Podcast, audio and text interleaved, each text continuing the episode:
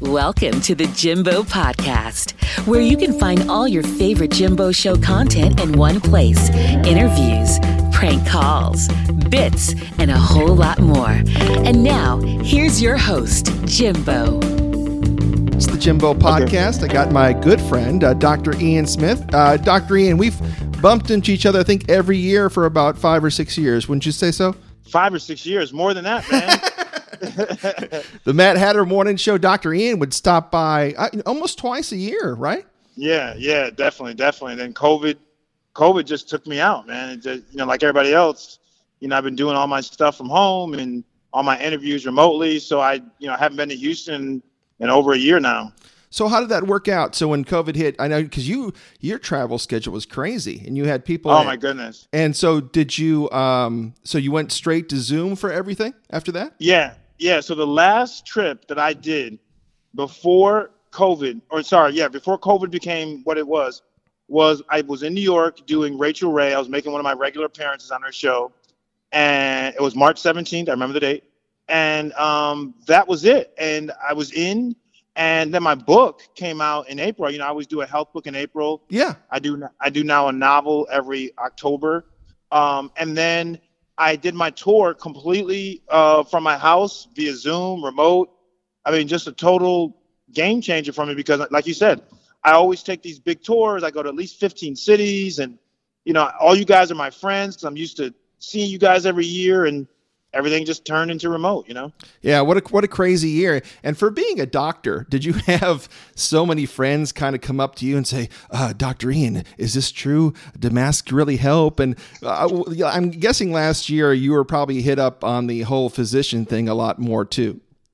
Oh yeah, for sure. And you know, and I, and I don't mind it. The information that people were receiving was really just inaccurate. It was incomplete it wasn't thoughtful, it wasn't credible, and you know I really wanted to feel fill what I thought was a big void uh, in the information side of things with COVID. So I've been talking about it nonstop. I'm I'm I'm really sad to say that a lot of the stuff I predicted has actually come true. Yeah. Um, you know, on my Instagram page, if people go back to my IG page uh, at Dr. Ian Smith, spell the doctor out, they'll hear me talk about, and this is at the beginning, what the dangers were going to be and it pretty much all played out. I mean, and we had Trump at the beginning saying it was all going to be like the flu, and it was definitely not like the flu. Um, have you been vaccinated, uh, Doctor Ian? No, I have not. I, I, don't want to jump the line. I'm not. It's my turn has not come up yet. Uh huh. Um, so I have not jumped the line. I want to get vaccinated. I think it's extremely important. I got to tell you, the only way that I see us getting out of this is by mass vaccinations. That's it. Yeah. This virus will continue to live and keep infecting people.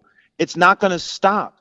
And people think that all of a sudden, just because of the weather or where we are in the calendar, that this thing goes away. Absolutely not. It's more virulent.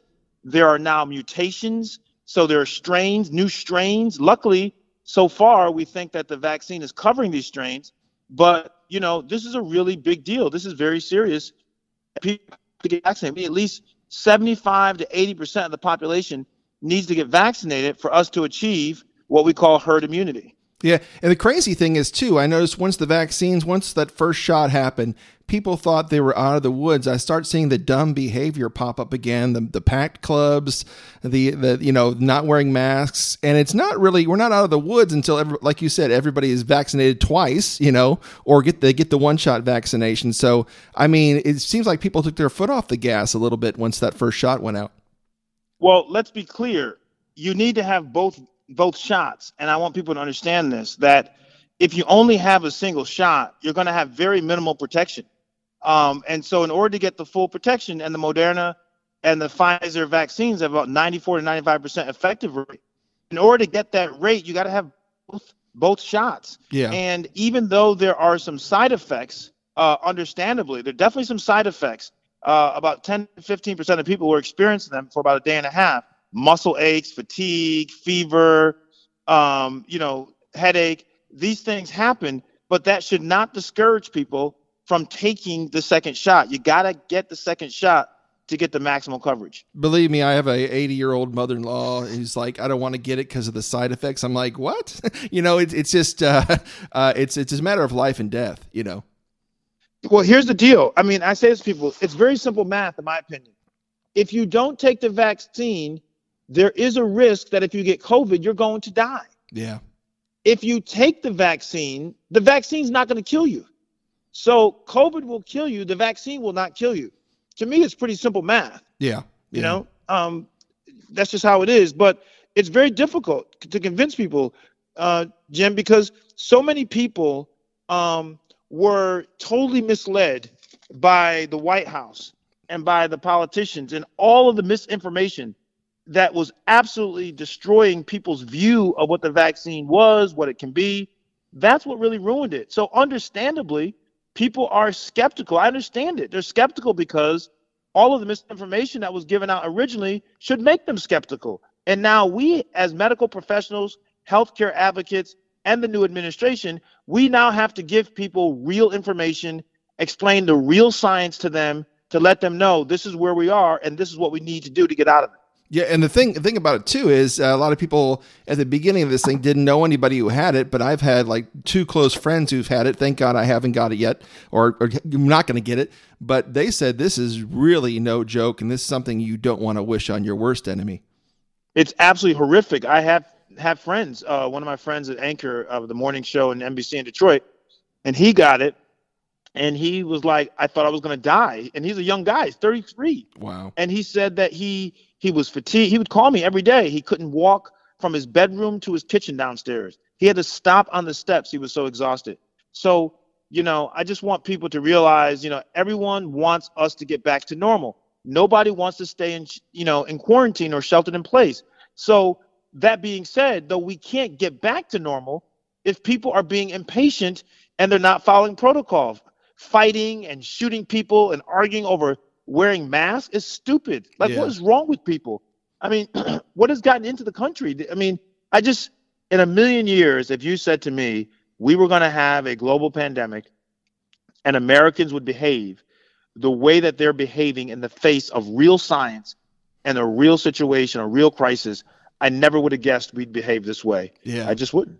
Yeah, it, it is crazy, uh, uh, Doctor Ian, and I know that you uh, you get hit up with it every day, and we all do. Uh, if people all follow their, their protocols and everything, what would be your prediction on on getting back to normalcy? Still like a year or something away if everybody followed the protocol? Well, that's an interesting question. You know, I believe that if people follow protocol, that the Biden administration can get this vaccine rolled out like they can. I think that, you know, by midsummer, we should be in good shape. But, you know, Jim, there are a lot of variables, right? Yeah. Number one, we got to get the vaccines out, right? The Mhm. vaccines have to get out properly. And number two, people got to take them Yeah, like you know if people don't take them i'm telling you it's it's just going to stay around so if everything rolls out they ramp up production they get distribution right they get they get the vaccine in people's arms by midsummer we should be in really good shape but i was hoping by the way by end of may. Yeah, you know earlier we thought end of may if they had gotten the vaccine correctly. But as you can see in december they predicted 20 million vaccinations. They only had 4 million yeah. They they kind of yeah, there's kind of a botch on on getting that out. But you know, we did we did have that whole thing like we we wouldn't see vaccines until like you know this coming summer, and they did they did uh, that operation ramp up really kind of got them out quick. We just needed more distribution. But uh, I do appreciate your thoughts on that. I know everybody hits you up on that, so uh, Yeah. I don't know if you're you're getting uh, COVID tired at this point. No, no. Listen, we're we're 400,000, close to 400,000 people who have died. Yeah, I mean, you can't you can't forget that number, and you can't, you know, health advocates like myself can't stop fighting. We can't get fatigued because it's people's lives, Yeah. people's grandmothers and aunts and mothers and fathers and brothers and sisters. They're dying every day. So no, I'm never going to get fatigued. This is what this is what I do as a physician. I you know I keep going and going and going and going. Yeah, think think about you too, Doctor Ian. And I always admired about you is is your discipline. Like you, what you said at the beginning, you have a uh, a book that you put out every year, and now you're doing the uh, the fiction books you're putting out every year. Um, any kind of hints, or you know, I know there's the, the just do it, but any kind of stuff you do in your normal day that would inspire somebody to kind of take on that same kind of discipline to get things done. Yes. Number one, I get up early in the morning. I, I believe that I believe if you can, you know, try to spend some alone time where you can really be with your thoughts. Be with your ideas, and really visualize what you want. I don't think people spend enough time charting out what their journey is. You know, people say, I want something, I want a better job. Okay, so what are the steps that you've plotted out to get a better job? And I really believe that people number one, don't know how to set goals properly, but number two, they also don't know how to plan to reach those goals. So that's what I do every day. Every day, I spend time just me. I love my family, by the way, but I like to spend just me time where I can think through kind of how I want to chart my day out. Uh, also, I think that you know people have to understand that you know you can't ask or expect dramatic changes to happen overnight. Like you got to be patient. It's it's all about like the athletes say, you got to put the work in. You have to put the work in and you got to do it consistently. It's getting the reps, getting the reps, repetitions, getting the reps. You got to do that. And that just doesn't apply to sports. It really applies to life in general. And people who expect things to happen too quickly, overnight, or without putting any work in, they're going to be very disappointed because it just doesn't work that way.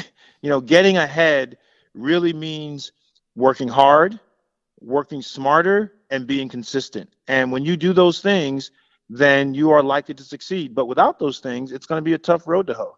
Yeah, and the, the thing about it too is, you know, I think we talked about this. I've written some screenplays myself, and it's writing really is no joke, especially when you're writing uh, fiction. Do you have a kind of a regiment too that you say I have to do ten pages today? Like kind yeah, of. Like, I'm very when yeah. I write my fiction, I'm very disciplined. Um, I, I I have a different process than a lot of authors. Uh, I write my books in my head first, actually. So I spend a month and a half, two months, just thinking about the book. I don't write anything down usually, but a couple notes. But I usually just keep in my head. I think about the characters. I see it visually first, and when I feel like I understand the characters, where the story is going, what are the most important plot points, then I sit down on my computer and write it. And when I'm writing, I am very prolific. I write a lot. So um, I typically give myself a page count that mm. I want to meet every day. Yeah. Um, because I think that as writers, you got to get it out. You can't let it, you know, get stuck in your head. And even if the pages aren't the greatest of pages, the fact that you got something on the page and you can edit it later, but the biggest part is getting it out. So, so I have a, a requisite a number of pages I like to write. I typically write early in the morning, and then I do my stuff during the day, and I try to come back at night for a couple more hours to get it done. But um, yeah, I'm a very compartmentalized and very disciplined kind of writer. And the, the new book, uh, which you know we talked about the your first fiction book before, which was called, and it's escaping my mind. The, the, the Ancient Nine. Yes, and then now you have the Unspoken. The, uh, yeah. which which is uh, you know it, it, it's apparently a uh, an Ash Kane novel. So you're starting kind of a series. Explain the whole book to everybody out there because everybody's looking for a good book, you know, especially yeah. if they're locked away. Well, this is a fun one. Let me tell you, it's um, it's a mystery and a thriller. Uh, Ash Kane is the main character. He is a former detective with Chicago Police Department turned private investigator, um, and he leaves the department because, ironically, because he won't participate in the cover-up of a bad police shooting. So he he leaves the department with a settlement. He decides to hang up his own shingle, become a private investigator, and he takes on very select cases in and around the city of Chicago. His first case, which is the unspoken, is a case about a very wealthy North Shore Chicagoan girl who goes missing, and her mother comes down to the South Loop in Chicago to hire our guy Ash Kane to find her daughter. So it's a fun ride. It's twists, it's turns. Uh, there are a lot of fun characters. For those who have not been to Chicago, uh, they'll love all the Chicago stuff in there because Chicago is like a character. So, and one of the compliments I've gotten from a lot of people is they feel like even though they haven't been to Chicago, they feel like they've been it, been to it. They know it now because between the restaurants and the neighborhoods, I take you all over the city um, through the story. So it's a fun ride, and uh, it's the first of a series um, of Ash Kane novels. The second one will be out in October. It's already done, called Wolf Point, uh, and people can pick it up on Amazon.com. So is Ash Kane a kind of a reflection of Dr. Ian? Uh, are you guys kind of the same guy? Is it kind of like you as a cop, or is it well, completely different I, guy? I like to say Ash Kane is a guy who I wish I could be. he's smarter, he's better looking, he's stronger, he's tougher. He's you know he just he's a cool guy. You want to hang out with him. He's not perfect though. I mean, he's got romance issues. He's got strained relationships with his dad, but he's really a cool guy. Actually, I'm excited because it already got optioned to become a TV series. So great. fingers crossed. Yeah, great. We go to market in the next couple weeks and try to sell it to a TV uh, service. So uh, yeah, I'm, I'm excited. So, so the Ash Kane, how did this all, how did this all sprout out? I mean, was it something like I want to write some, uh, I want to write some uh, mystery or, or some novels here, and I want a character? Did you know? Did you go back to well, old always, TV, uh, get yeah, Columbo always, or something like that, or? Did, well, I've always loved mysteries. I mean, even though I was, I've been writing diet and health books my entire career. I've always had a passion for mysteries. I watch it, I read them, uh, and so I just my first book was called The Blackbird Papers, which came out years ago. Then couple years ago, I wrote The Ancient Nine, which is about Harvard secret societies that you know, uh-huh. and now The Unspoken. But I wanted to create a character that was that could hold a series, and I just felt as though commercial fiction just didn't have this type of character uh, in it, and I thought there was just a place for him. And you know, I'd spent a year training, uh, doing some fitness training with Chicago Police Department with the, a lot of officers, hundreds of officers, and so I got to know a lot of them and got to hear their stories. I went on ride-alongs with them, and I just thought, wow, what a great basis. Not only the city's great to base a series like this, but you know, given all the stories I'd heard that happens, and people, people, you know, see TV shows and uh, and they read newspapers and articles, but it's very different when you actually talk to the men and women who are actually doing the work. Yeah. And so it just inspired me to create the character. So uh, here's the big question: when, if it does, you know, and it will, I've got, I've got to, you know, because everybody needs great content. It will go to TV series. That's my prediction. Who Thank who you. plays Ash Kane? Well, it's interesting. So they have it out now. Um, some people have said Idris Elba would be great. Obviously, he's a great actor. He's got the look. He's done Luther before, which is a really a great series. Also, uh-huh. Um, I've talked to Boris Kodjoe, uh, who really wants to play it. He texted me a couple weeks ago. So, yeah, you know, I don't know. I mean, I think that several people could play it, um, but I think for sure given the kind of character he is, he's got swag. So someone's got to have swag. They got to be tough, but they also have to be. They also have to. They can't take life too seriously. He doesn't take life too seriously. He he, has moments of self-deprecation where you know even though he's smart and knows a lot, um, he still you know laughs at himself because you know he makes blunders like everybody else. Yeah, so are are you going to make a cameo on the show? If if I mean, I know I know it's way far ahead, but you need to do your like Alfred Hitchcock walk around or something. You know, you have to actually be on there somewhere, Doctor Ian. Well, if they if they let me on the set and they say that I could be like a doorman or you know somebody a chauffeur or whatever, I don't know. I'll I'll, I'll take any little role, but you know it's not about me. It's a, it's really about the story. It's about about the real actors, and I'm just excited to write it. I'm excited that the second one is already done, Wolf Point. Uh, and actually, I'm working. I'm almost done with the third one that comes out in October of 2022. Listen, Jim, I got to tell you, the the pandemic, as awful as as it has been, I don't want to minimize it. I decided very early on I was just going to be productive. I'm going to do as much work as I can, take advantage of being home, take advantage of not traveling, and so it has been a very prolific period for me for a creative standpoint. So I'm I'm excited that I was able to harness that energy and make some lemonade out of lemons, you know. Well, yeah, I, I, finished one screenplay and I feel very inferior to you now, Doctor uh, Doctor Smith. Oh, stop, stop, stop. We're but, all in this together. That's yeah. Uh, so real quick though, uh, I know you Drew said you released a diet book. Have you did you do anything uh, th- for this uh, this uh, year, or do you have something that you released? what's your most recent book? I know yeah. you have the Shred series.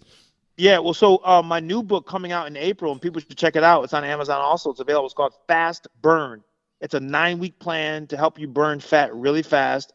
Uh, we I've done it with a couple thousand people already, kind of as I was working it out, uh, and people lose in nine weeks between 12 and 15 pounds. So it's a really nice program. It's very accessible. It's affordable. It's fun. Every week is different on the plan. So I know people are going to be excited about it. In fact, on the doctors, uh, we're doing a challenge. We're taking seven of our viewers and putting them on a fast burn challenge. So you know, I got between that coming out in April, on the Unspoken, the novel out right now. I'm trying to get, I'm trying to answer people's needs. Like I got some creative mysteries for you, and I got your body, get your body together for you. So, uh, yeah, it should be a good time for everybody. I hope. Well, real quick, uh, last thing because I know that uh, I've taken up a lot of your time. I sure appreciate because I know you're you're super busy. Um, those who of us, and I include myself in there, who have kind of fallen off the wagon, and you know, the, the, during you know, this thing, uh, you just need to get started again. What's the easiest thing to do without kind of uh, you know going to you know hurting yourself? Fifteen minutes a day of either walking, going up and down your steps or marching in place as fast as you can, not 15 not for a full 15 minutes, but do a minute on and then a minute rest, then a minute on, a minute rest. Keep alternating. That's called interval training. Um, just starting with 15 minutes, and then every week, uh, three times a week. Then go next week, go to 20 minutes. I mean, you got to start slow and small, but the key is when you're actually physically moving, you got to do it. The time doesn't start when you're in the gym. The time starts when you're actually working out. I think people need to understand that. So yeah, that's what I would tell people to do. And you know what? Sometimes before you go to bed, do seven minutes of exercise. Seven minutes. It's not even a lot, you know. And, um, when you start doing that and start releasing those endorphins and increase your metabolism, you'll be surprised at how much how much how much fat and how many calories you can burn. So it's important to work out. You say before bed. I think that it's a it's a bonus workout. Try okay. to work out in the morning if you can, and then before you go to sleep uh, or after dinner, try to work out for seven minutes. Just do something for seven minutes that, that's physically active. It doesn't have to be in a gym. It could be walking um, your dog and you know briskly. I mean, there are all kinds of things that people can do at home. And once again, my Instagram page at Dr. Ian Smith, spell the doctor out, will give you all kinds of workouts that you can follow. And, and best book for people to start with you. Like the clean best and book, lean. Clean and lean. Okay, so that's yep. easy to remember. Clean and lean, and I'll put it in my uh my podcast description too. If you guys don't get that, perfect. And if and, and and if you want if you want some tips on finding motivation and how to get your mind right, pick up a really small book called Mind Over Weight. Okay. There we go. All right. Yeah. So, and then uh, all your socials for everybody. So, if they want to reach out to you, if they hear this interview, Dr. Ian. Yep. Twitter, Dr. Ian Smith, D R I A N Smith, and Instagram at Dr. Ian Smith. Spell the doctor out, I A N Smith. Well, hey, you know, Ian, I, I, sure appreciate it. You know, you're you're a national guy. You do all these national shows to be on the Jimbo podcast. I know we've been friends for a while. I sure appreciate you taking time out of your busy schedule. Hey, hey man, anytime. Friends are always friends with me, man. Hey, thanks a lot, right. and best of luck to you for the rest of the year. And let's try to at least do this once a year, okay? Please, I appreciate it, man. Happy New Year to you. This has been the Jimbo Podcast. Tune in again next week for another new show. Okay? Bye.